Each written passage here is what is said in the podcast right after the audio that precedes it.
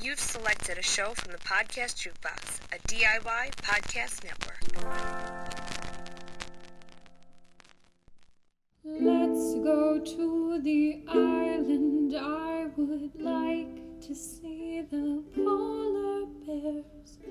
There was a crash, and there are others, and there are numbers, and it all means something supposedly. But even though there are times we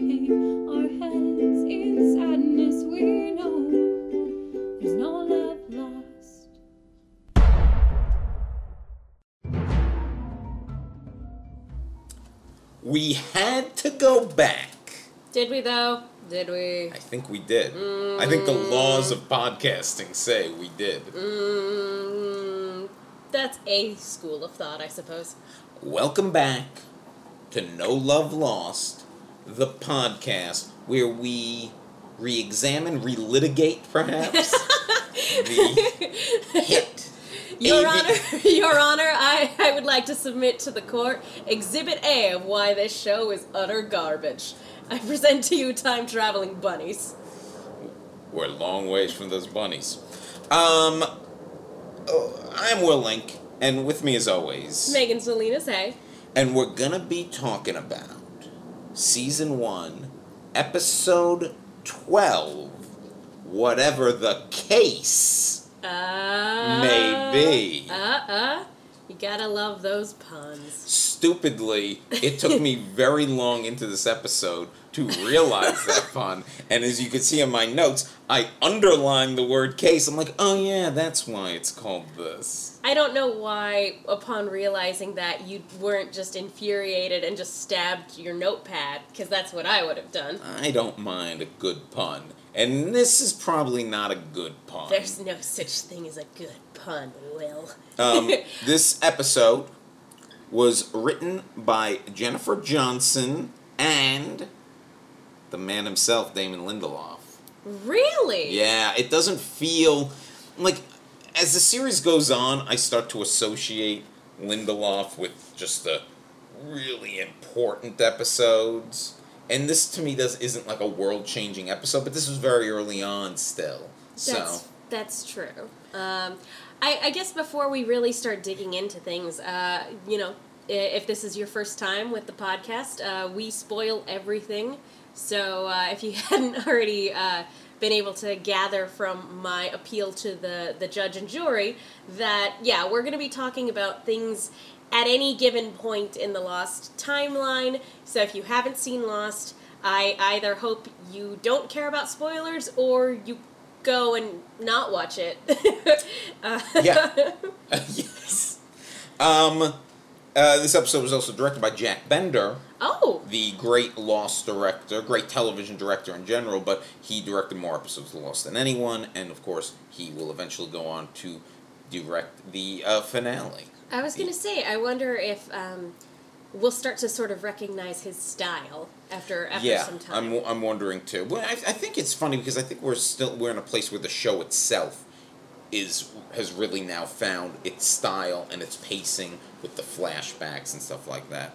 it's settling into a groove. And speaking of that, last week we had the first time there was a second flashback for somebody. It was Yeah, Jack. not counting the pilot. And this week, it's the second time we have a second flashback for somebody, and it's Kate. Mm-hmm. Um, what struck me about this episode is I had forgotten, and I looked ahead a little bit at the episode synopses. I had forgotten how long Claire is actually missing. She is gone for episodes now. This storyline that starts with "Where's Claire," this goes on for a long time.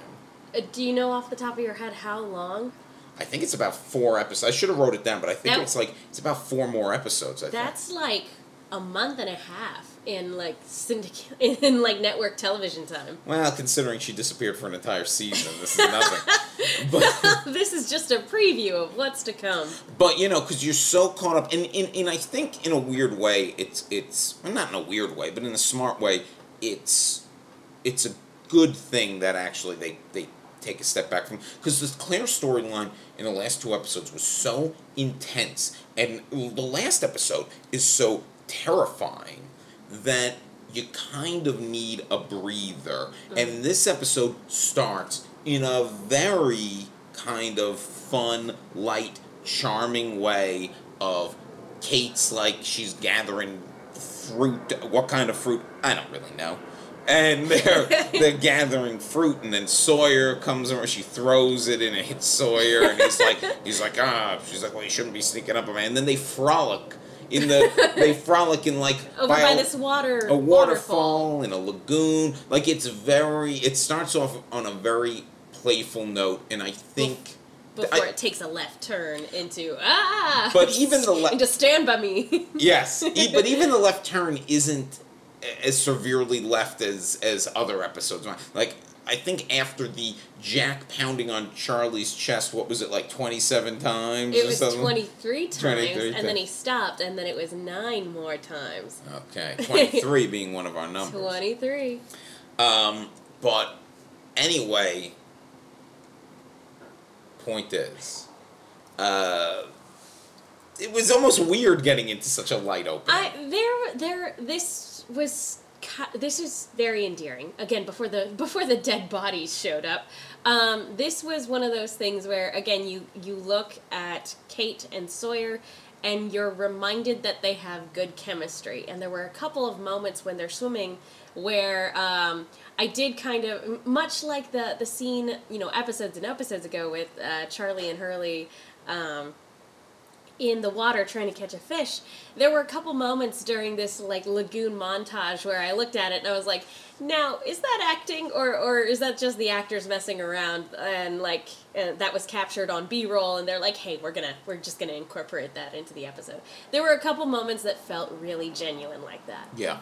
Yeah. And it's good. It's good when the, the show, which is a very structured puzzle box show, has moments where they could allow characters to kind of be more natural and more of a cinema verite kind of feel. Yeah, and and again, it's showing a little bit of Sawyer's, I guess, softer side. Um, although it, it seems a little sort of stereotypical, you know, in our the year of our Lord 2018, for him to be like, "I'm a man and I'm protecting you." And it's like you, you know, she's a dangerous criminal. You're one of the few people that does know that. Um, one little costume thing that I obviously didn't notice on the, and maybe this is something I should have noticed because maybe she wears this a lot. Uh, the ba- the pack she's wearing is a seatbelt. Looks like a plain seatbelt holding Holy it together. cow, I noticed really? that. I, I never know. But when she was walking, she was walking with her back to it. I'm like, oh, there's a seatbelt buckle. She must have got that from the. She must have got that from the plane. Yeah. That's so cool. I'm gonna keep an eye out the next time I see her carrying a bag if it's the same if it's the same thing. Way to go, Kate. But we're not here to talk about bags. We're here to talk about a case. Oh, by case you mean like when you case a joint, or Well, a little bit. Oh, God, So, freaking damn it!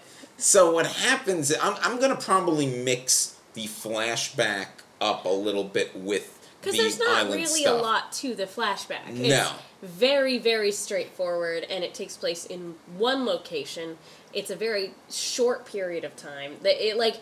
I think out of all the flashbacks that we've had, with the exception of the stuff on the plane, this is the this is a flat. This is the only time we flash back to a singular event the entire episode. You know what? You're. You know what? Maybe I will just kill the flashback out of the way here because I think we could We can bust it out. Let's bust quick. it out. So, Kate is in a bank applying for a loan to do a coffee table book about uh, old theaters. She must have so much fun coming up with her backstories. Going with her fake name Maggie, and um, I have to ask, do we think that Kate like took several improv workshops before becoming a con artist? Like she must have learned to say yes and right. yeah, I, I guess you have to. I guess you know do you what. think she studied at UCB? So we live here, you and I, in Los Angeles, where everybody we know is taking a class at UCB or Groundlings or, or something like that. And now I'm wondering how many of these fucking improv kids are really just plotting to be con men and women. and we're mm. apparently we're in a golden age of con women. Yeah. So there you go. so the next time you're at a comedy club and you're going to see a show, watch your wallets, guys. Well- you might just be an easy mark. Now, the whole Kate thing is fun because actually, this is an episode that I honestly thought happened in season two. Was my memory that this storyline happened somehow later, um, but it didn't. Uh, although I think we see now, this is the thing where listeners are probably going to hate me because I have made it an active point not to research ahead because I'm trying to rediscover yeah, the series as it goes. But with that, I will probably say things wrong. And I honestly think that we have an episode in a later season with the guy she's robbing the bank with. Guy whose name I forget. Yeah, well, yeah. Let's call him Daryl. but I might be wrong in that. I mean, Uh, but I don't. I don't think so. And It's it's it- possible though. Like let's be honest, Kate's pre-island flings are a dime a dozen. Who cares? Well, suddenly, while she's applying to this loan, a very nice bank manager, you know, uh, robbers bust in. Oh my god. They're very aggressive. And, you know, they're holding everybody like down on the floor, like they're gonna rob this fucking bank. But there's one guy in the credits like, I'm gonna be a hero. And he's Uh-huh. I felt so bad for this guy. I felt bad It's that like- guy because he got the jump on him. And if it he was actually doing really well. if the gun went to anyone other than Kate, who was clearly in on this, and we Yes. know she's clearly in on this from the start because one, she's lying. We know she's lying to the bank manager Yeah, to begin what with. are- Two, we know she's odds? a criminal. yeah. Also, what are the odds that Kate, known criminal, would just happen to be at a bank that just happens to get robbed when she's trying to scam them out of their money? That's either extremely unlucky for her or she's in on it. So when the gun gets kicked over to her, and she has to really, you know, maybe she didn't take an improv class or an acting class. She has to really badly be befuddled by this gun. Maybe space work was always where she she sort of lacked in her classes. She's like, oh wait, a real object? No, I, I'm used to pantomiming a ma- She gun." I don't know how to use this. Guess what? I've never fired a gun before, and I'm sure it's more complicated than just pulling the trigger. But I, anyone, anyone could pick that gun up. She's so befuddled by I, it. I will say that in a real life or death scenario, you might draw a blank. You might like be Oh, like, just like if you're in like a Like, a if you're in a- trivia competition in front of a group of people, you might not know the answer, even though you know it every other day in your you life know it the pressure's on. The pressure's on. Exactly. okay. So I think she was more playing a person who was befuddled in this life or death situation, who under normal circumstances could have figured out a gun, but not when there are people aiming guns back at her. Well, that's that- her character that she that she's very committed to during this heist. the head robber, though, once they get the gun away from her, he's like, eh, "You're coming back with me. We're gonna show people what we do to to to." To heroes. Yeah, and they bring her back there, and uh, I mac on them apparently. and then they immediately kiss because they're in on this together. They're like Bonnie and fucking Clyde. At least that's the narrative in his mind. Oh, yeah. Like, um, I don't know, looking back on it, because we know what Kate is actually guilty of. Um, we know, thanks to hindsight, because, like, at this point, we don't know why she was on the run when she was in Australia. The fact that we see her robbing a bank, we go, oh, maybe that's why she was one, why she was a wanted criminal. She was a bank robber. So, given at this point in time, we as the audience don't know what her actual Yeah. crimes are. But with the, the knowledge of hindsight, we know that she had to turn to a life of crime after removing a very toxic element in her own life. Um, she had to, to resort to crime out of necessity. which we will get to eventually in an episode that I believe is called "What Kate Did." Mm-hmm. Um, but it's it's interesting that they they presented us with this misdirect, and again with. I feel like this worked a lot better the first time I saw it because I'm like, oh, you know, maybe she's a bank robber. That's what she did. That's why the marshal was after. Yeah, this is. I mean, look, and I mean, you shouldn't necessarily. You know, not every twist is going to hold up Yeah. on repeat viewing. And yeah, at the time, I probably was like, oh, she's a bank robber. Paint a picture. Paint a picture. Uh, they got to sell that this guy did something to her, so he he he, he hits her, Yeah. bruises her face.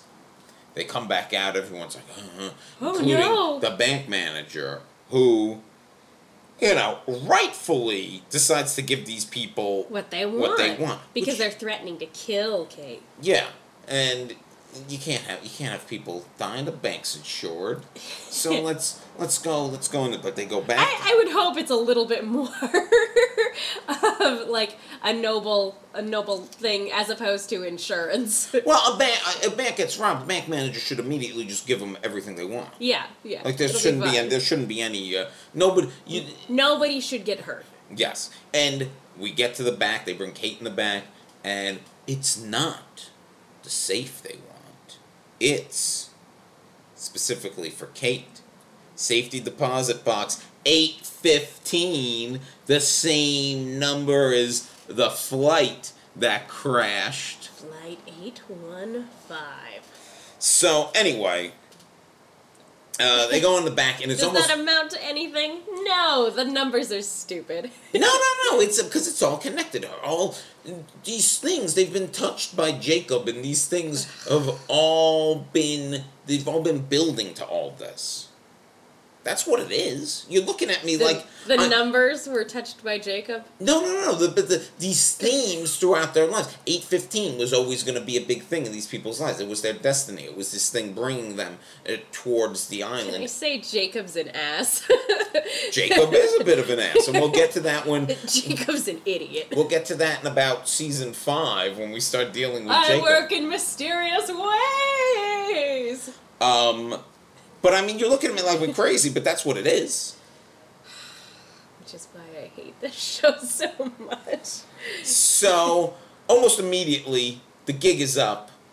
Kate's with them. Well, what's interesting here is I don't know. I think I think this is the first time not the first time. But this is the first time I'm starting to recognize that when it comes to side characters, particularly side flashback characters, and we saw this a little bit with Randy too, out of nowhere, this guy decides, I'm just gonna be evil for the sake of being evil. Like, I- it, I feel like it becomes a common trope in Lost to just have a character, a side character, you know, uh, just really revel in the fact that they're about to be a dick.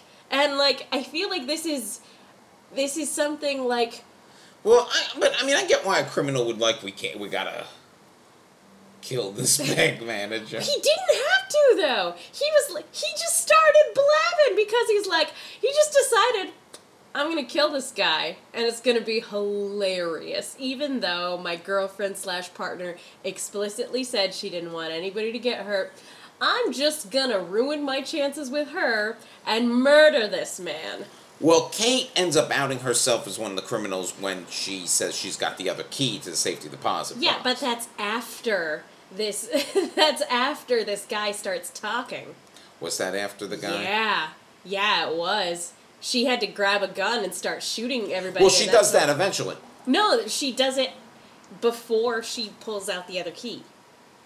Oh, wait a second. So I'm misremembering. So she asked for the safety deposit box after they were gonna take down the bank manager. Yeah, they're they're looking for a sp- you know they're. Oh, you're they're- right. Because the first thing she's like, nobody gets hurt, kind of thing. That's yeah, what. That's she when she grabs herself. the gun and she's like, "I said nobody gets hurt," and that's when she shoots them and pulls out the key for the safety It's, deposit box. it's after she hurts them. yeah, she doesn't kill them; she shoots Yeah, them. she shoots them like in the leg. and and um, okay, and yes, and then you get the safety deposit box, eight fifteen, and they open it up, and there's an envelope, and what's in the envelope? We'll get to that Put a pin in it.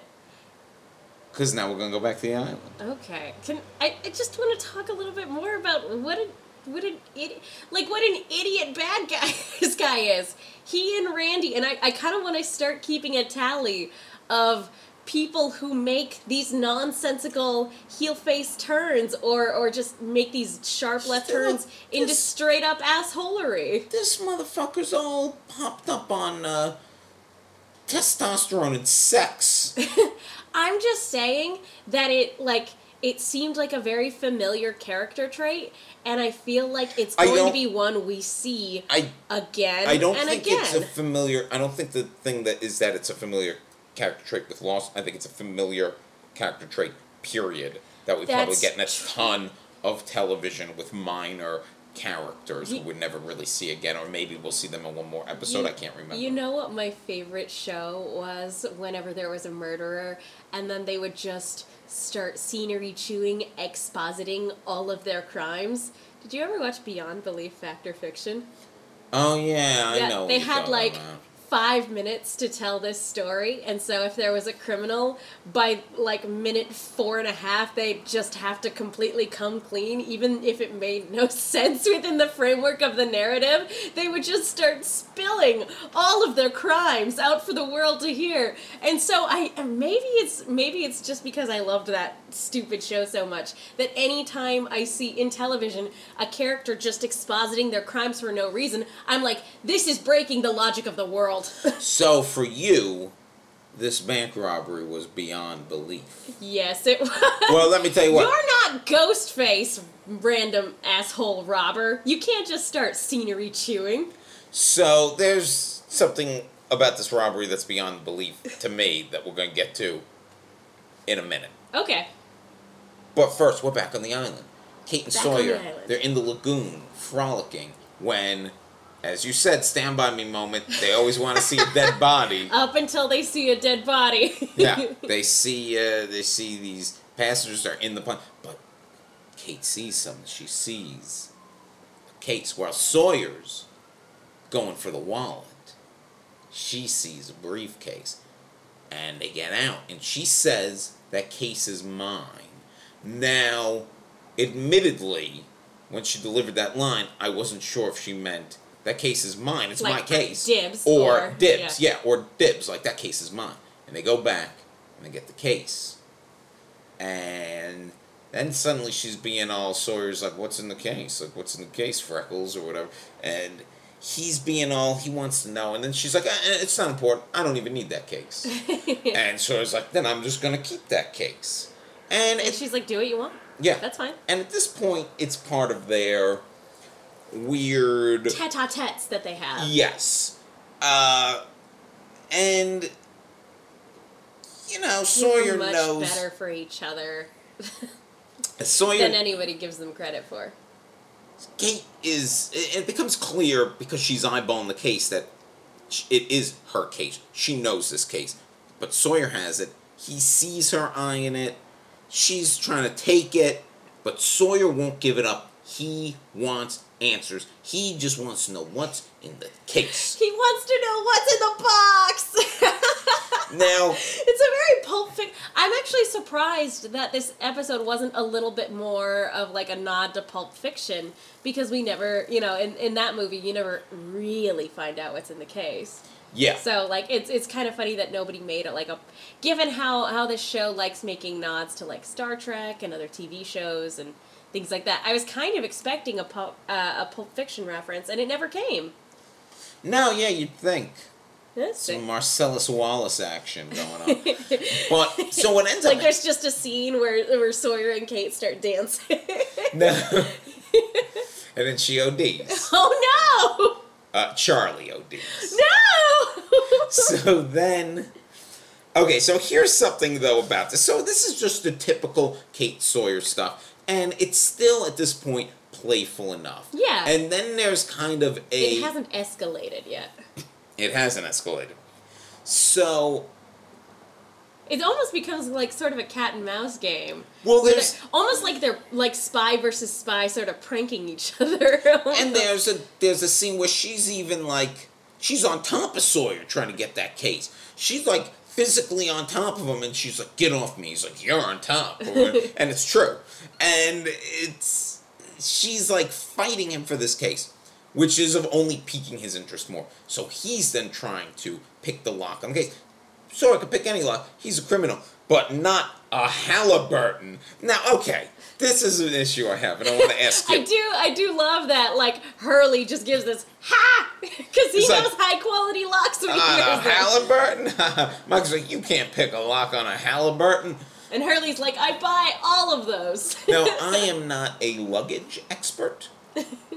I mean, is this is a Halliburton a brand? Is it a thing? all I know when it comes to luggage is Samsonite. I was way off. That's the only thing I know about luggage.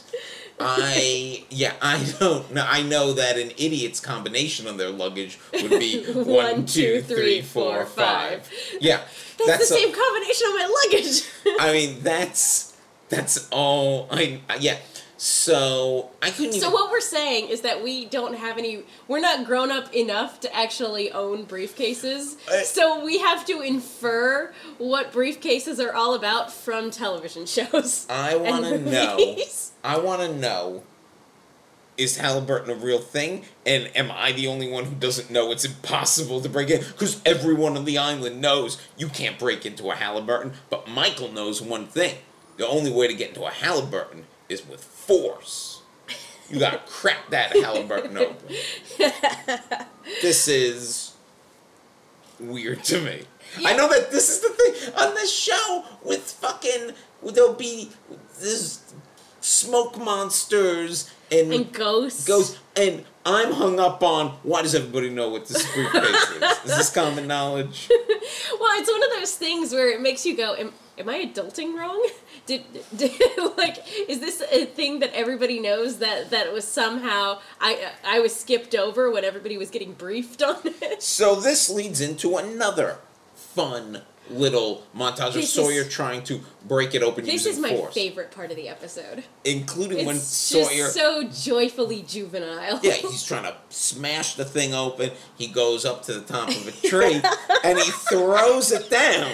He throws it down with all his might. And then Kate scampers out of the woods. And just that look that she gives him.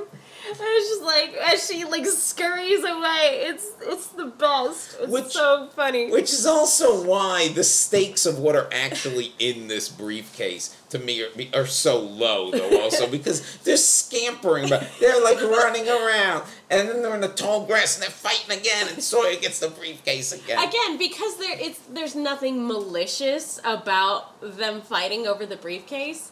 It's it seems very petty and like I said, juvenile. Like yeah, it, it doesn't feel like what is in this briefcase is actually important. So then, Kate goes to uh, goes to Jack. And it's like Jack, you gotta, I gotta get this case back. There, there, the U.S. Marshal had guns in it. Like we could use those guns, but Sawyer's got. She's doing this whole dog and pony show, and Jack is basically like, "Well, where's the key?" She goes, "Well, it's in the, it's, uh, it's the U.S. Marshal that you buried." Well, He was asking where the key was. Oh, he asked where the key was, and she's like, "Well, it's uh, it's in the it's, U.S. Marshal has you buried him. Where'd you bury him? We got to dig him up." And Jack, because Jack is no fun. You know, you go to exhume a dead body with Sawyer, you're probably gonna have a good time. Oh, he's gonna be the one singing "Stand by Me" as he's Yeah. shoveling the ground. Jack is no fun, no fun, Jack. But here's another thing that started to bug me about this episode. Jack is then. I'm going to be there when you open that case because I want to know what's in this case. Why? It's none of your business. This is what's driving me crazy. Both Sawyer and Jack. What is their damage? Why are they up Kate's butt about this stupid case? Just give the lady her case. I don't understand. They're all, being yeah, all she has to do is say, you know, what's in the case is mine. And if it's something of monetary value, a lot of good that's gonna do her here on this island. Like, clearly it's something important to her. And she's not the type of person to, like, have poison packed or to have, like, yeah, knives and weapons that she's just gonna hoard to herself. She's done nothing. Like, true, she's a criminal, but like Jack forfeited his right to know what she did, like a couple episodes ago. and and like and now he's all like resentful and feels entitled to like oh well if you're asking me for a favor then I need to see what's in this Oh, briefcase. Jack being a killjoy pain in the ass entitled piece of crap. Oh, you you surprised? You know what this is? you know what this is? There was a person in the camp who had secrets. And that person kidnapped Claire and And- Charlie. And so now Jack just can't let anybody have any fucking privacy. Uh, yeah, he's much like Boone was afraid of. He's the Patriot Act Yeah. of this of the island now. like he's the George W. Bush. I don't I don't know if it's a straight up like sort of safety protocol for for the island or I think I I honestly think it's just Jack projecting. He failed to save Claire and so now he's just kind of lashing out at Kate when she's asking him for a favor. Why did they get together? so, Sorry. it's just clear from this episode that she and Sawyer are the much better pair. Sawyer didn't get off the island with her. Oh, whatever. If Sawyer had, they might have been together. whatever. Stupid, stupid. Hmm, That's a that's a discussion for a different day. So anyway, what ends up happening is they, uh, you know, she's like, Jackie, you gotta help me with this, with this thing. You gotta help me get the case. And they go and they dig up the marshal, and they go and they get. She opens up the wallet and opens it up, and what's in it? Maggots. Ew. Maggots are in it. She drops the wallet, and she's like, I didn't. And Jack picks it up, and he's like, There's no key. And she's like, Ah, shucks. And he goes, But Jack is smart because Jack's now. He's getting wise to her antics. But that's some pretty good sleight of hand, Kate. Yep, she. I had forgotten she had done this too, and she had sleight of hand took the key out of the wallet and dropped it to distract him. Uh, wallet full of maggots. Oh, man, I would I would kill just to see like a series of like Kate the Grifter. Like, I, I like a, a mini sode of just Kate being being again doing spot. Uh, you know what I would love to see the AU spin off where she and Sawyer were con artists together. That would be Yeah. hysterical. You should write that fan fiction. If that fan fiction exists out there, guys, send it my way. So, you know, then Jack goes to get the case, and him and Sawyer have their usual big dick contest, which did- is- it's so stupid. which like, didn't bother me the first time I saw the show, and I don't know whether it's because I have these preconceived no like I have issues with Jack now. I like Sawyer more than I'm supposed to at this point in the show now because I know what happens with them down the line. well, and but- then both but- in this in the context of this episode, feeling like they're entitled to Kate and her property, like it's kind of shitty. I mean, look, I do get to a point, like, let's say, let's say it is guns. I think that's something the people on the island, because it's a safety issue, have a right to know.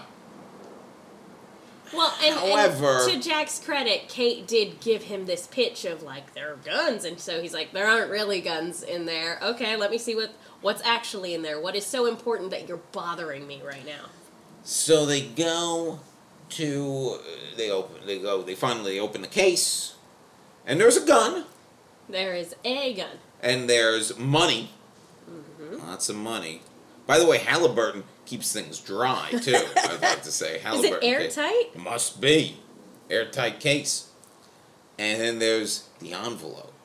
Same envelope from safe deposit box. Mm-hmm. 815.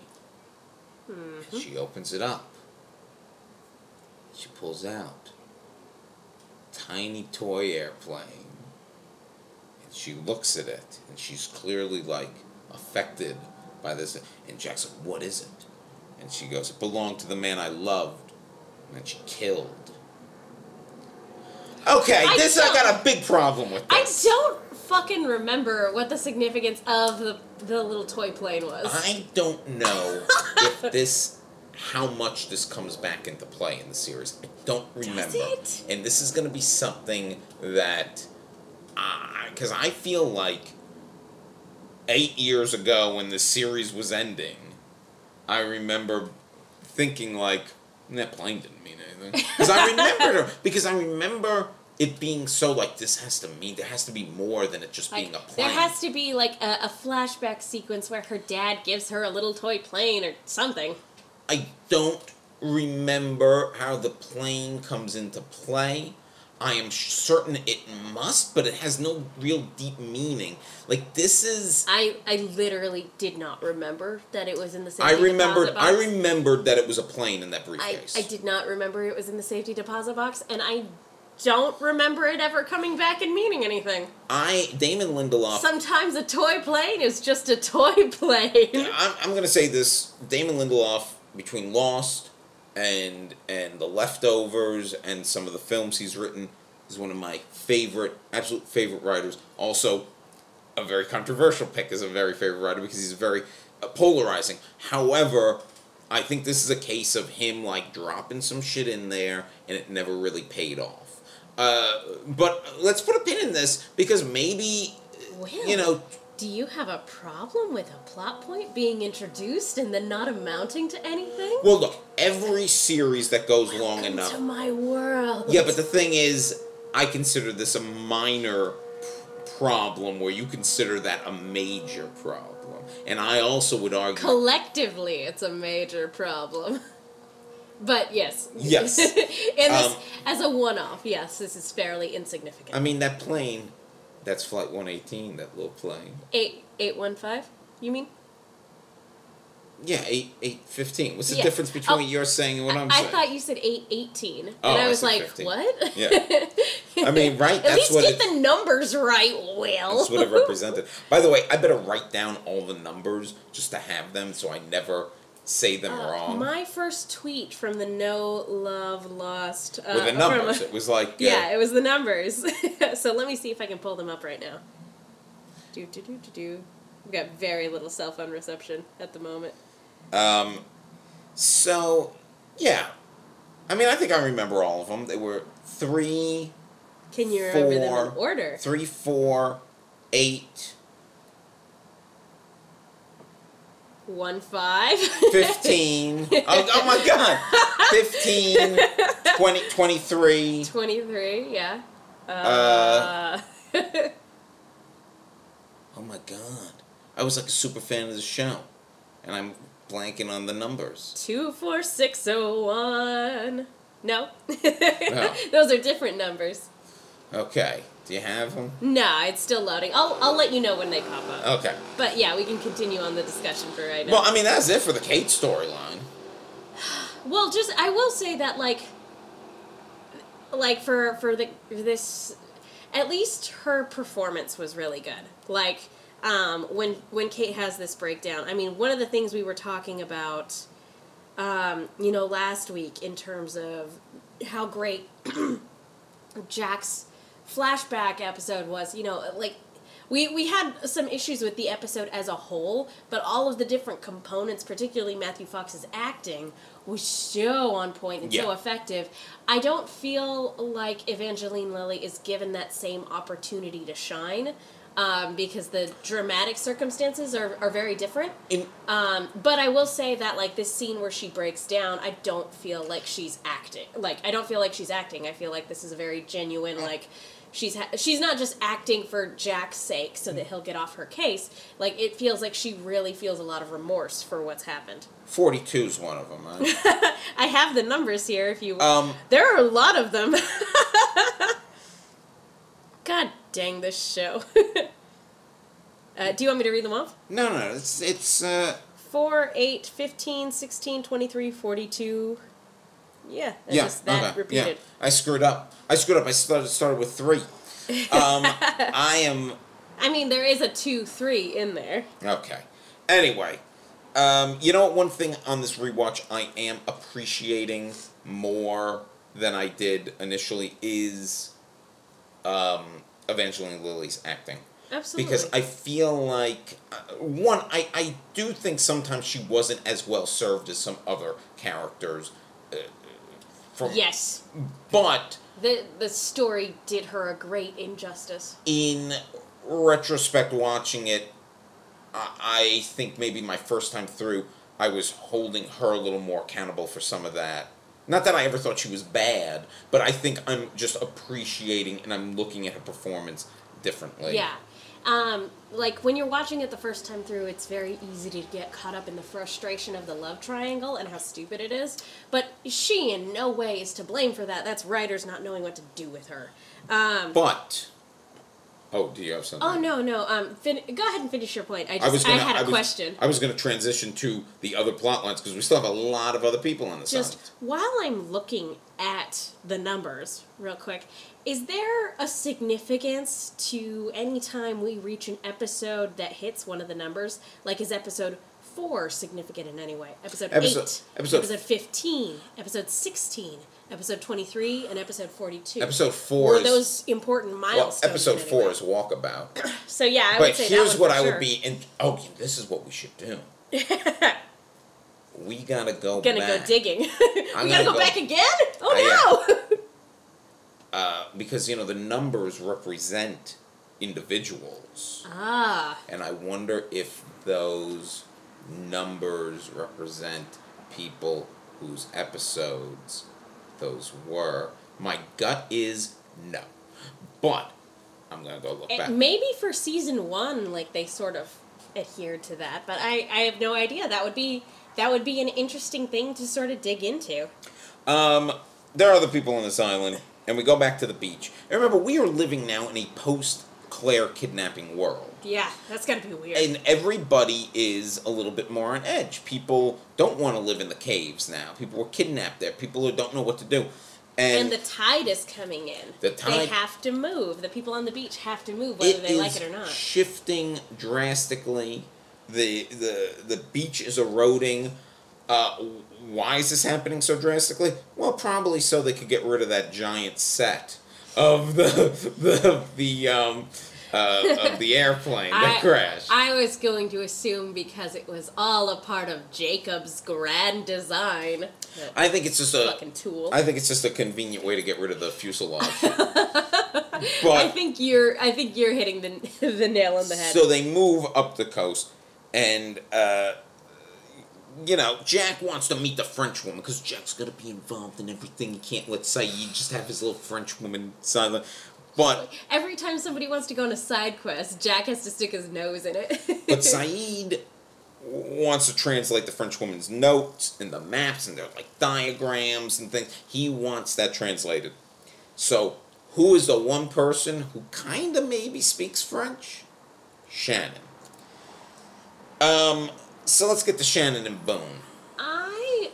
Had forgotten that this is how Shannon and Sayid sort of Oh, became is like sort Well, of how they just started their their relationship. Okay, if we, I, I was gonna save that, but I mean, Uh, no, no, no. You can touch on Boone first because yeah, like, because I want to say how kind of Shannon got to that, but Yeah. then I want to table that for a second because I really want to get into that. yeah, for sure. Um, so Boone's been going out with Locke.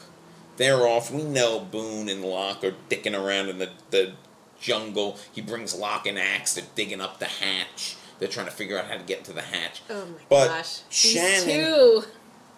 Shannon gives Boone some shit about how he keeps going out into the jungle, and Boone basically is like, "You're useless." And in fairness, she's been kind of use. She she's not a useless person, but she is not She's being not useful. proactive. She's not proactive. She's not doing anything. Like uh, when when Sayid approaches her, she's sunbathing. she suns herself all day, and Sayid comes to her and says, "I need you to translate." This thing, and she, of course, is like, "I'm not really good at French." Blah blah blah blah blah. And he's like, "I need you to help." You're the only person even remotely qualified.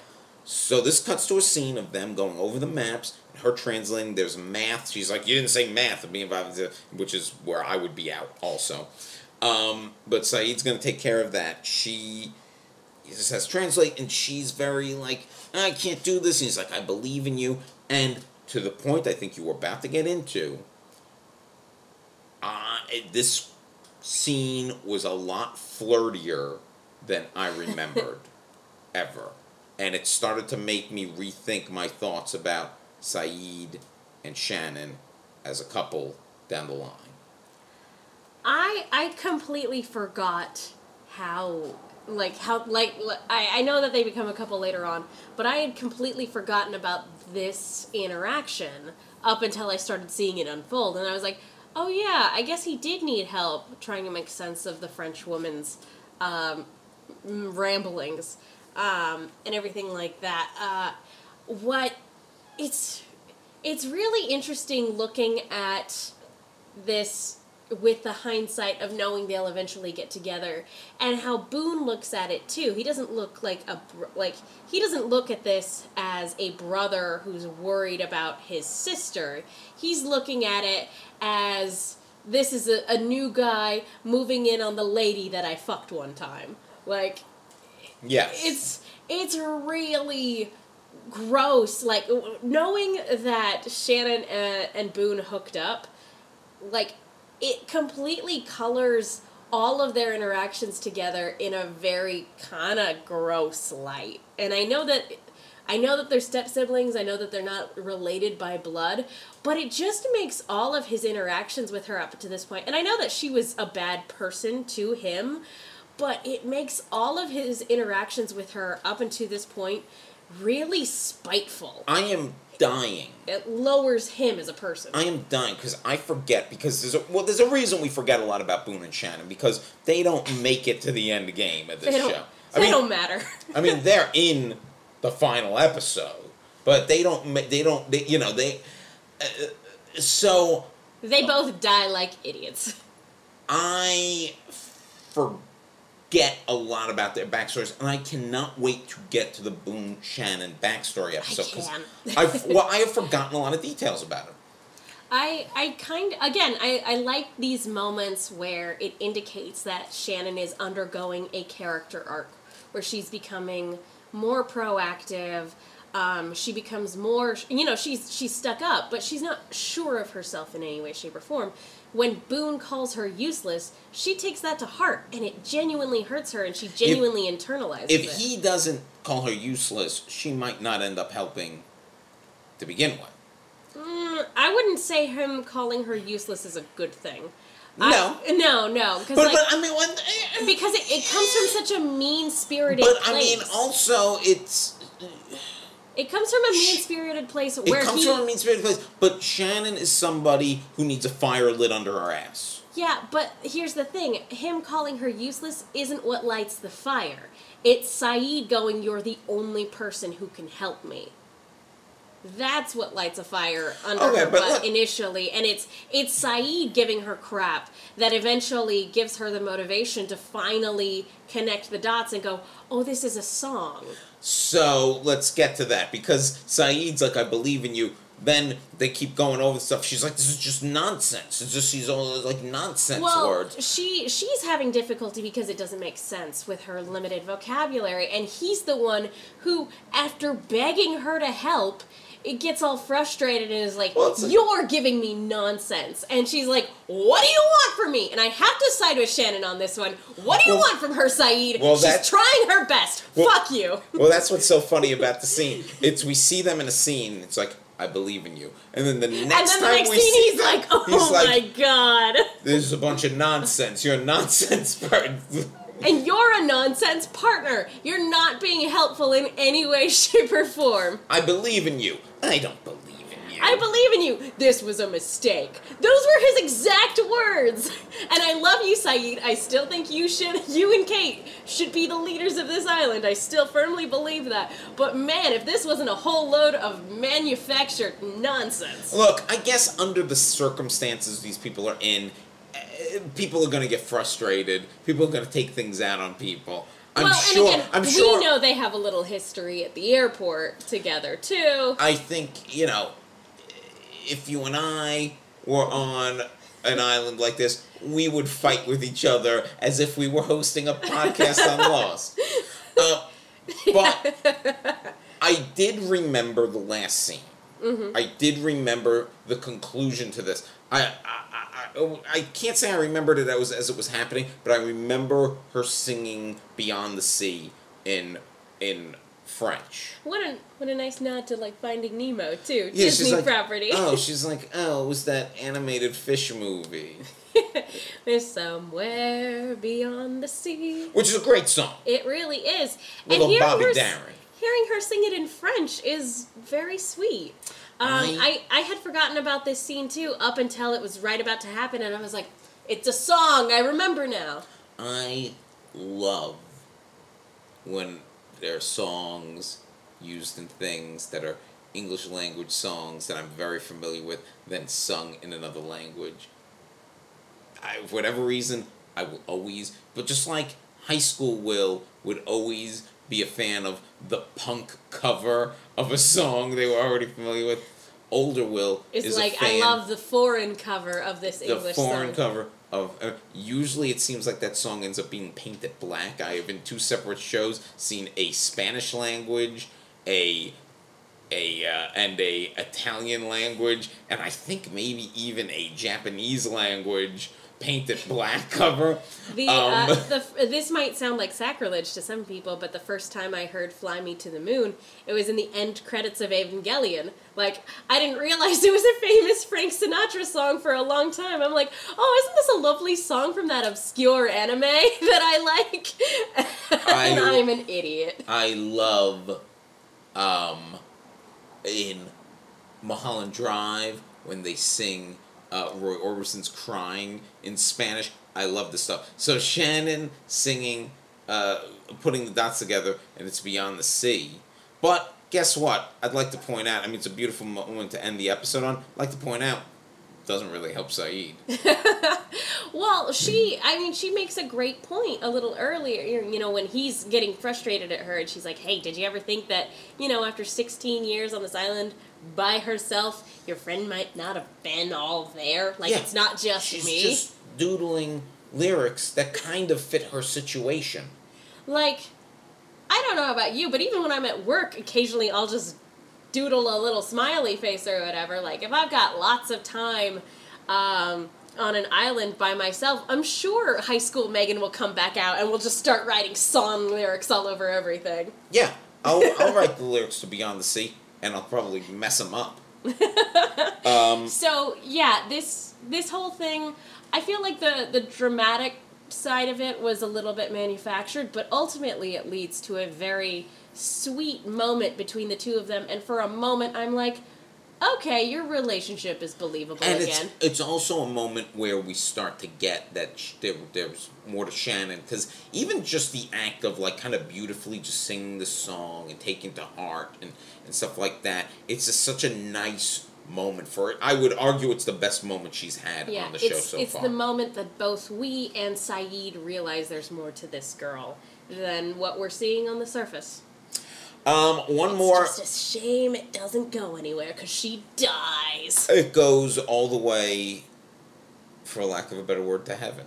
She gets fridged, so Sayid can be mad. It's dumb. Anywho, sh- this was a beautiful moment. That's that's an issue for another day. Um, It was so. Rose Rose is trying to help Charlie. And it's interesting because Charlie's doing the thing that Rose did early on in the season. It's a nice little, little you know bookend to that where where Rose went off and sat by herself and was mourning like not mourning because she believed Bernard was alive, but like kind of like Processing. processing everything. Charlie's doing the same, and Rose basically uh, uh, comes up to him and it's like, "Hey, everyone's helping but you." Okay.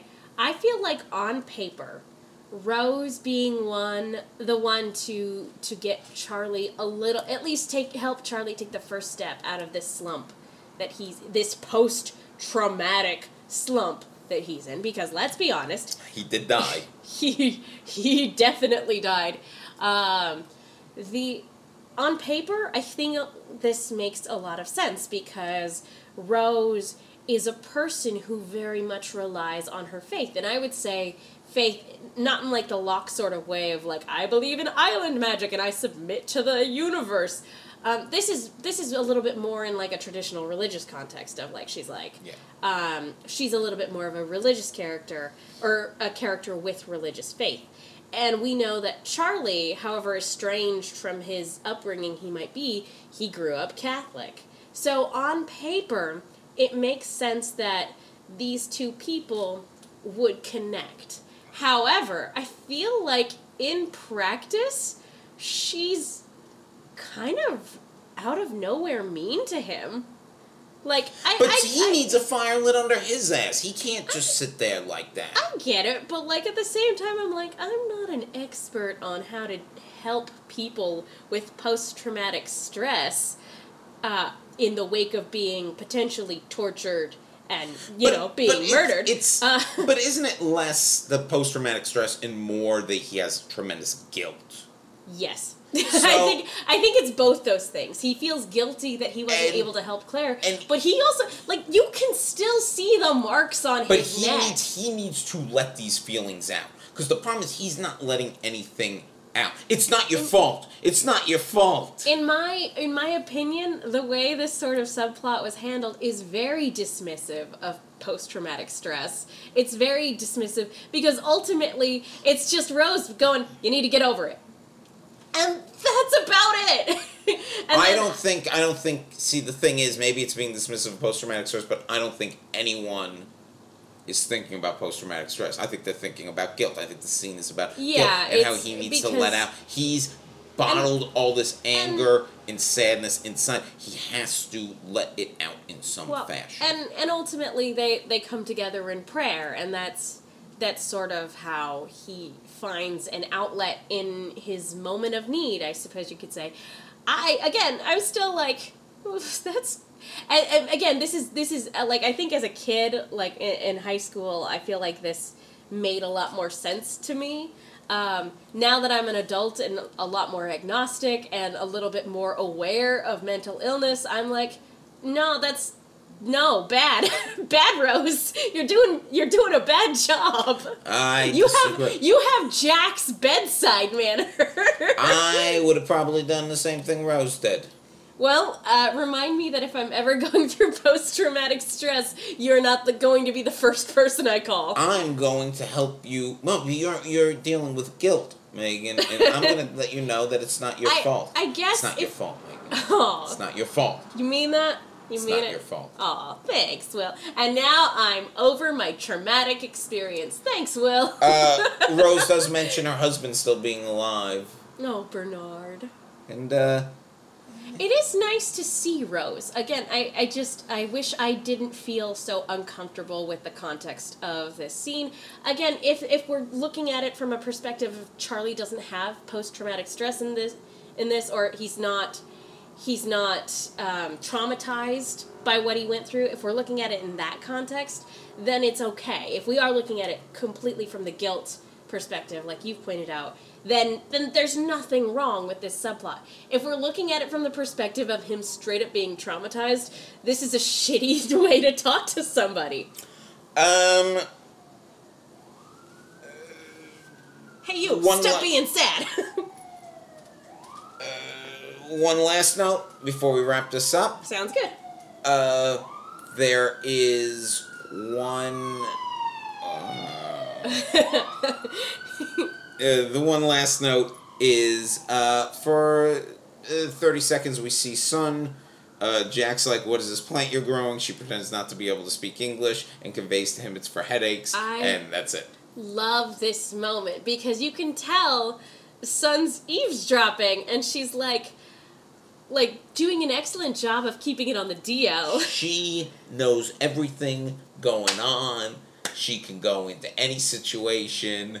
She's a the fucking spy, badass spy of this I group. forget how she goes about revealing to everybody that she can speak English. Maybe she like I don't remember if it's like a long con where she just pretends like she's picking up on English as she goes, or if she's like, "Hi everybody, I could speak English this whole time," and everybody just sort of has to deal with it and acknowledge it.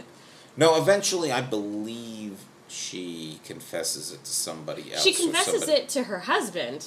Um, The- everyone figures it out at some point very soon. yeah, I, I think at this uh, point, Before the end of the Michael, season. only Michael yeah, knows. only Michael point. knows. Um.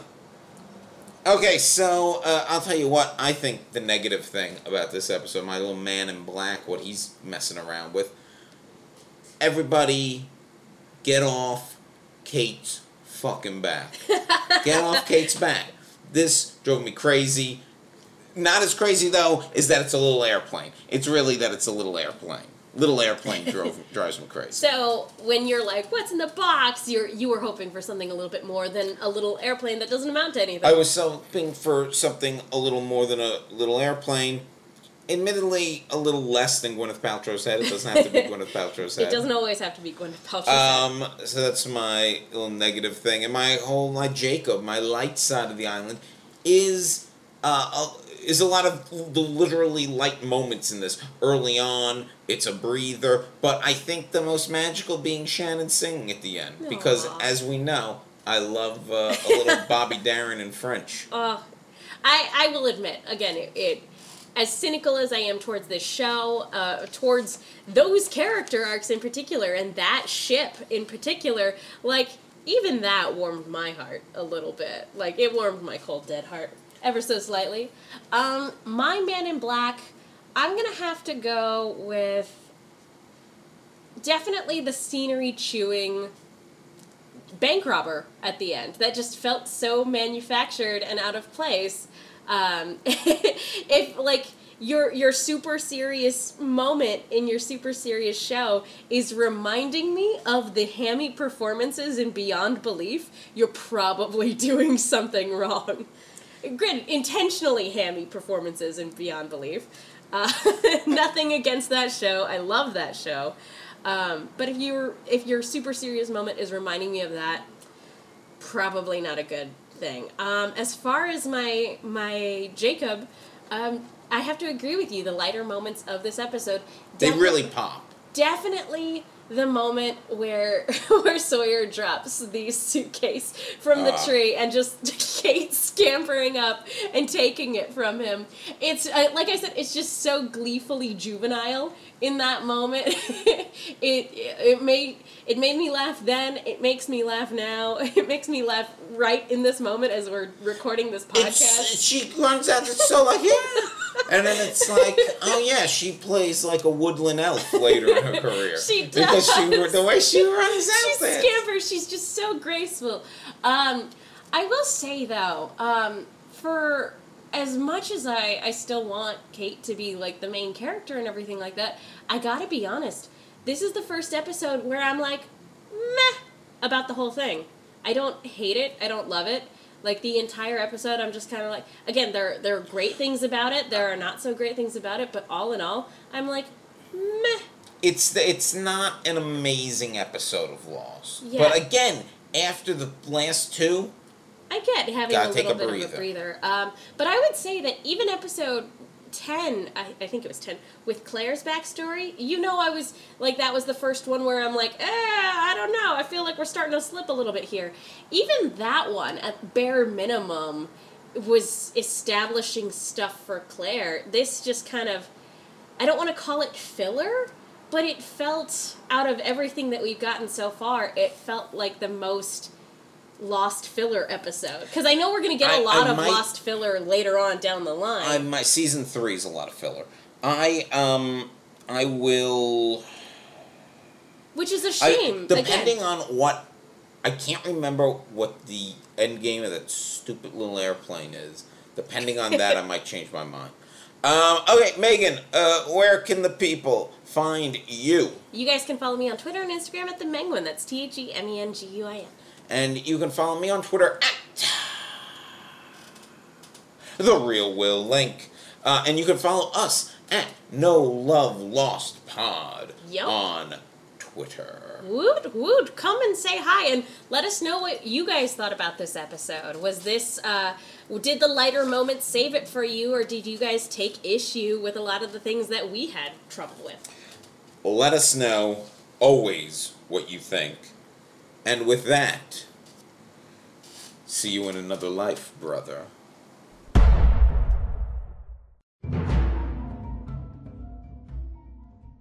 Hey, everybody. Thanks for listening to No Love Lost on the Podcast Jukebox Network.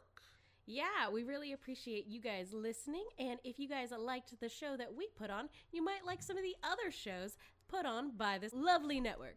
Um, Off the Cuffs, which is a kink and BDSM podcast, which is very popular. Um, being there, Will Sean podcast. Will he? Uh, he does. uh, You would know. drinks with God and proud to be kinky. Yeah, so we want to give a big thank you to this network for for supporting us, for giving us a platform to talk about Lost on. So, guys, it would really mean a lot if you would show uh, these other podcasts some love. Yeah, go back, give them a listen. If you like us, you might like them. We're on the same network. Only makes sense. Go listen to them. Give them all five stars. Do that, and then also give us five stars. Yeah, we could use it.